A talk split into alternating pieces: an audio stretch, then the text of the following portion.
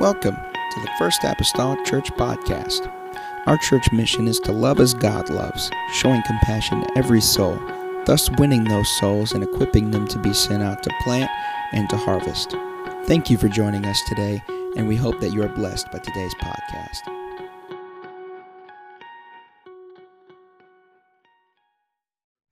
today because I would like to concentrate first of all concerning this first verse of scripture that I read to you that uh, the Bible says, For if when we were enemies we were reconciled to God by the death of his Son, much more being reconciled, we shall be saved by his life. We shall be saved by his, by his life. If you'll allow me just a little bit this morning, there is something in being said concerning being saved by his life, or if you would literally interpret it and go back to the book of beginnings in the New Testament of Genesis and read where God created and he formed man in his image and after his likeness, and that he was formed of that dust of the earth from which a mist came up and landed on there. And the Bible says and speaks to us that uh, he breathed in him uh, the breath of life, and that man became a living soul. That there was virtually nothing uh, living about him until that breath of life was breathed into the nostril of man. And with that being said, many times life itself, or the soul, or the spirit, and breath, many times have this interchanging that takes place in Scripture. Whenever you read of a soul, you could read of life, or whenever you read of life, you could read of the breath of life, or the breath itself. With that being said, this morning, there is something that God has kept intact and reserved for Himself concerning the life of men and women. No doubt because He is the giver of life, uh, that He breathed into our bodies and we became a living soul. We understand that in this life that we experience a lot of trials and hardships and struggles, and uh, at times it is overbearing. But New Testament scripture declares to us that we are not to fear our adversary or fear the oppression that may come upon us. Basically, said, don't fear the one that can destroy your body, but destroy the one that can, that, that can destroy both your body and your soul. The enemy cannot take your life from you. That is only reserved unto the authority and the power of God. He's the only one that can extract life from you, or your soul, or your spirit, or might I say, your breath from you. He is the only one. If there's ever an example in Scripture concerning how things can get really bad, but you can still have life, it would be our dear friend Job that we oftentimes go to in the Scripture. As a matter of fact, Ezekiel, and this all these scriptures won't be before for you because I, I, I the Lord just kind of switched a few things up on me. All right, but uh, in the book of Ezekiel, chapter 14 and verse 14, Ezekiel he's searching in his memory for some of the most outstanding and influential examples of righteousness, of righteous men and righteous people. And among those, the Bible says in Ezekiel 14 14, he says, Though these three men, Noah, Daniel, and Job, were in it, they should deliver but their souls by their righteousness, saith the Lord. So Ezekiel's in a search of some outstanding, influential examples, and he chose three men, namely Noah and Daniel and Job, basically saying that the period of time in which he was living was so horrid, it was just so terrible, and there was such a judgment upon the people of God that even if these three men, Daniel and Job and Noah, were alive, they, by their own righteousness that they had, would not be able to save the generation around them, but it would be for the saving of their own souls.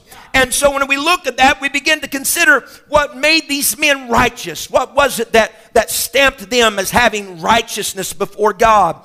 And what was the common denominator of Daniel and, and Job and Noah? And when we begin to look at Noah, we understand his day wasn't the best of days. As a matter of fact, in so much that New Testament scripture tells us that whenever it comes close to the coming again of the Lord, that they will be giving in marriage and drinking and being made merry and doing as they were as it was in the days of Noah. And so we understand the perplexion of our day already, where we are right now. We know it's not going to wax any better, but it's going to wax worse. So Noah lived in a very wicked day and a very wicked time. Yet the Bible tells us that he found grace in the eyes of the Lord in his generation. So here's Noah, a man that found grace. And the Bible says that he was a just man. That's notable. He was a man that was perfect in his generation. He was a man that walked with God. So we applaud Noah today. And Ezekiel applauds Noah for his righteousness because he was a just man. He is a man that walked with God in wicked times. He was a man that heard from God. He was a man that was spoken to of the Lord and said, Build that ark in the midst of a desert where there hasn't been any rain. The closest thing he has to him is a river. No sea. For that matter, there's a good chance that he's probably not seen any rain in his lifetime. And here he is now building this great ark. And God talked to him even as he was in that building during his moments of frustration and struggle. He had a steady voice of the Lord that was in his time. So we applaud Noah today. What about Daniel? Well, Daniel's taken into Babylonian captivity, into a foreign land. He's separated from all the influences of true faith. He's put in the surroundings of, there's just allurements of false gods and false religion. But the Bible says that Daniel purposed in his heart that he would not defile himself with the king's meat. The Bible describes him as having an excellent spirit, yet all around him was opposition. As a matter of fact, Daniel had the attitude that he would rather have a prayer life than life at all. This is the type of person that we're speaking of. That, that Ezekiel said this is this is one of the three because of their righteousness. He served God continually. So here's a man, he, he's very similar to Noah. He's in a position, in a place of opposition. There is struggle around him. He feels the heat of foreign gods, false gods upon his neck, yet he held an excellent spirit and he prayed during times of opposition. So here's Noah, a man that walks with God in wickedness. Now here's a man that prays during times of opposition who likewise hears the voice of the Lord. That's great. Now, what about Job? Well, the Bible says that he's perfect, says that he's upright, says that he feared God, he eschewed evil, but we don't read anything of Job hearing from God until the closure of his trial.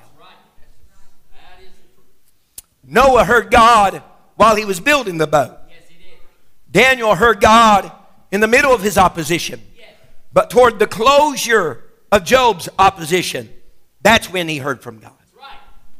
As a matter of fact, as his friends would try to sum, summarize why this was happening to him, as sometimes we do, the voice was being spoken, What have you done wrong, Job?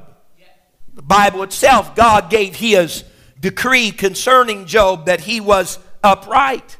He was perfect. This wasn't someone else's opinion, this was God's opinion of Job. He was perfect. He was upright. He feared God. He eschewed evil.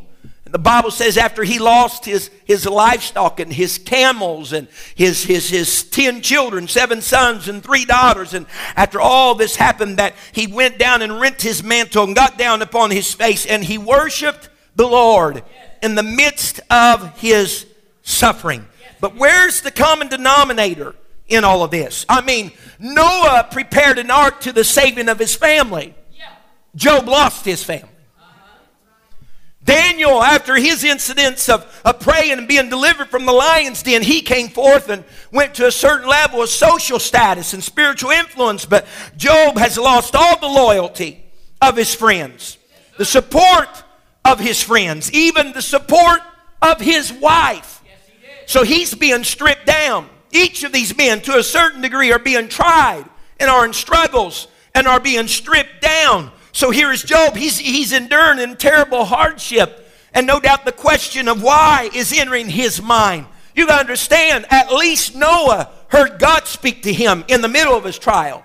But Job doesn't even have that to lean on during his time of adversity.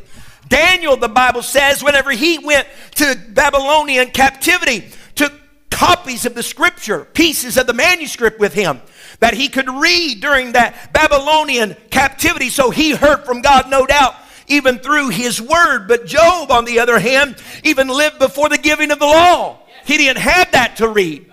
He didn't have that to look at. He didn't have no scripture. He didn't have no oral or written revelation from God. Amen. But he's considered just as righteous, just as upright as the other two. The thing about this is this. Not only did Job during all of this say, Lord, though you slay me, yet do I trust you. It isn't a story just about Job trusting his God, but it's a story about God trusting one of his people. Amen. It's about God trusting one of his people because the Lord was taking Job through this whole process of his struggle, his dismay, his adversity, his being reduced, if you will, to nothing more but just barely living for the purpose that he could ward off the trickery and the lie of the enemy that said that God's people will only respect and bless and praise God as long as God does something for them. Amen.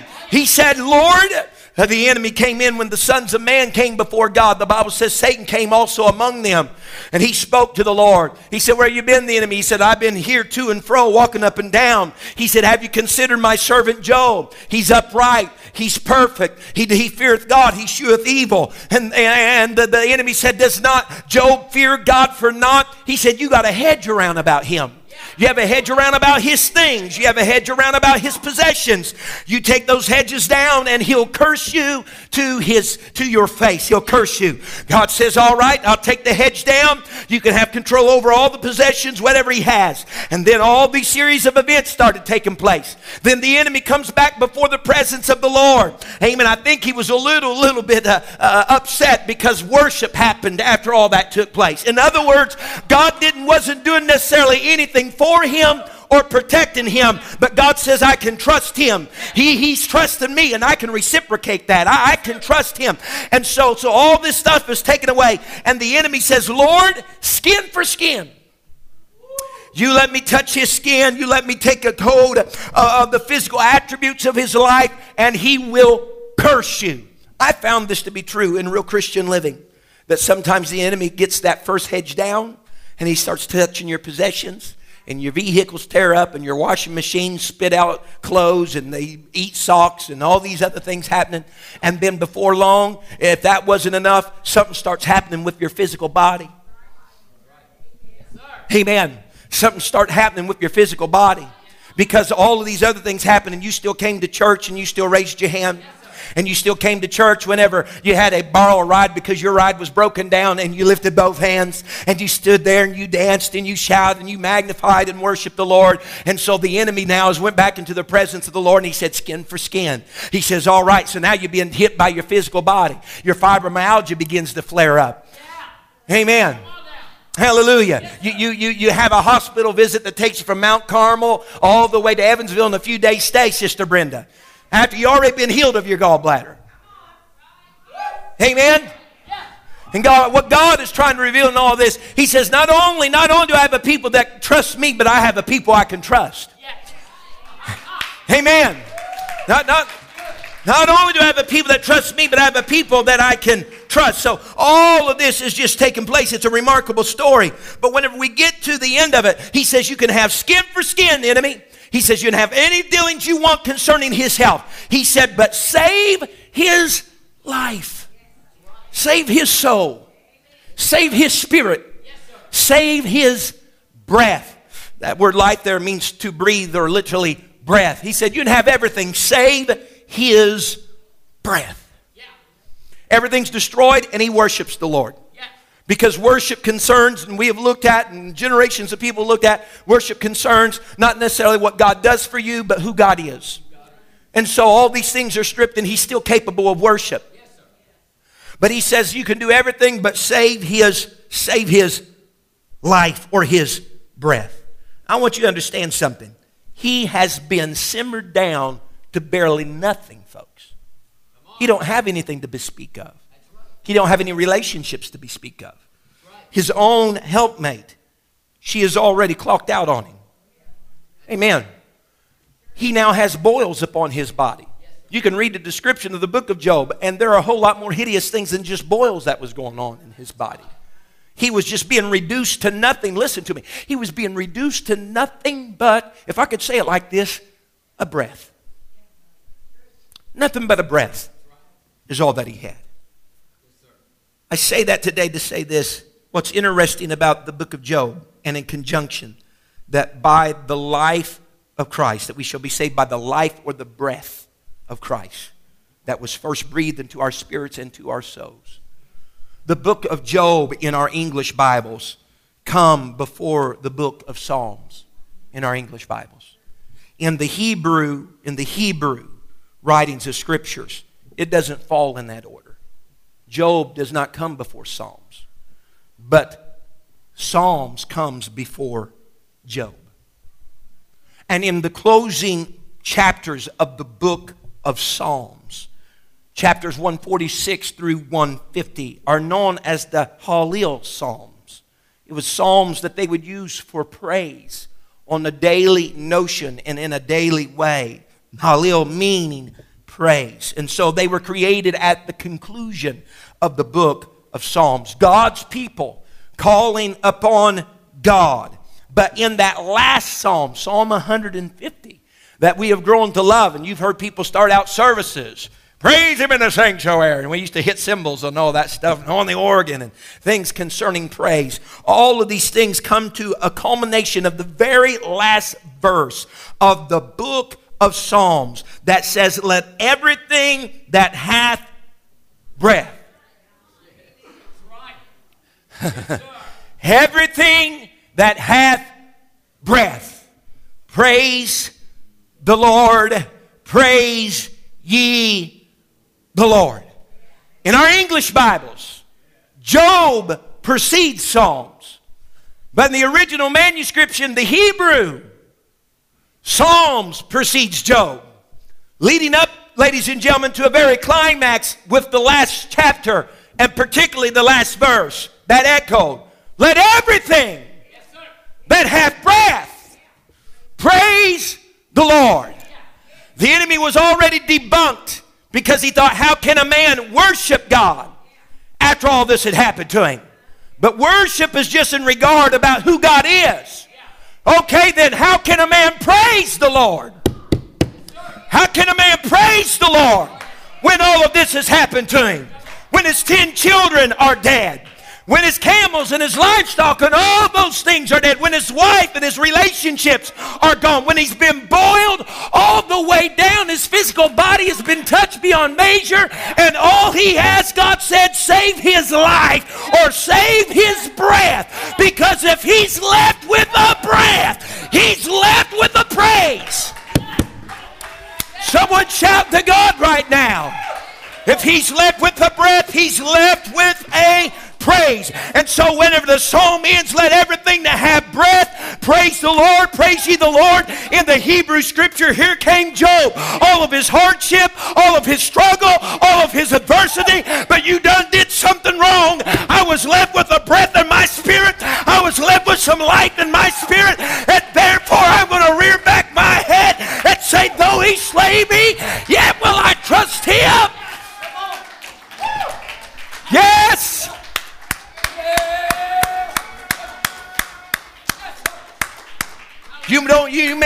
from God till this thing's all over.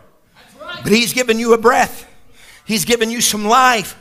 To still issue forth, if you will, a praise. Hallelujah. Have you ever been in that place? You know, uh, things just happen. All of a sudden, you just, a little cliche comes out your mouth. Well, at least I still have my health.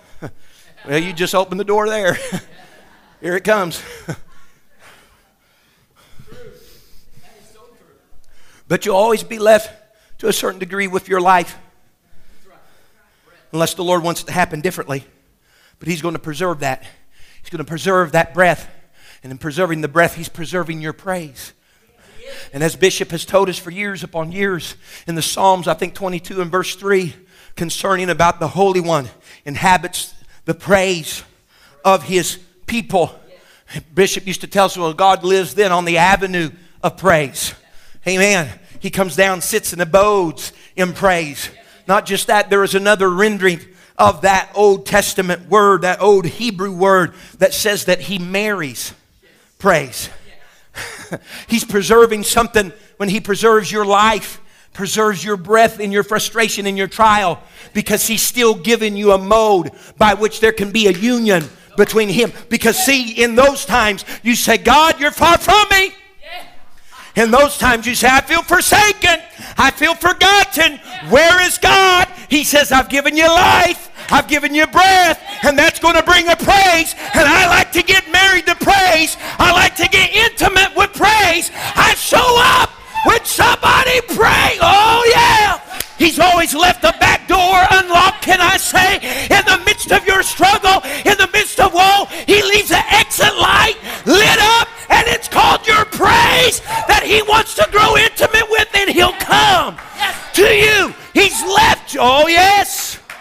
So while you're feeling forgotten, He's afar off. God says, I've left you with a little loophole here.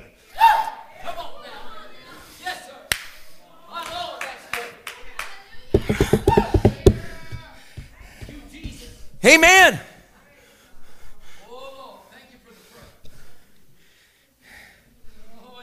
I really need to run. I don't know if I can do this five minute job here. Amen. So, yes, the life that was first breathed. The importance of that life is more than just breathing for natural life. It's more than just our spiritual life. Man, it's life in our fixes and in our struggle and in our dismay. When we're left with that breath that brings about praise, because if I have breath, I praise. And therefore, that brings God close, near, nigh, and intimate with me whenever I praise the Lord.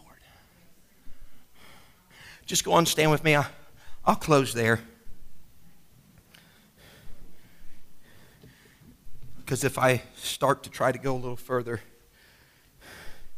we'll end up 100 miles from here and an hour later. Can we just bow our heads in this place this morning? Because God's life has saved your life. And again, I have felt really burdened this week, still yet, for people in this assembly. Because I know that you are maybe in some of those episodes. God, here I am, but I don't hear your voice. You don't have the, you don't have the benefit that Noah had. And you're like, God, I'm here, but uh, it seems like even things that I read in your word, they're just not getting through to me. You have the scriptures, but maybe they're not just becoming alive to you like they did for Daniel. And you're the Job now. You're not hearing anything all this happening. You don't even know why this is all taking place. And While you're being boiled down and you're being sieved this morning, God's maintaining your breath.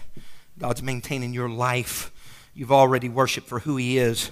But in the midst when nothing per se coming from Him is doing well to you, He's, he's safeguarded life for the purpose of your praise. Many times the praise is not just for who He is, but for what He has done. I'm still without a job.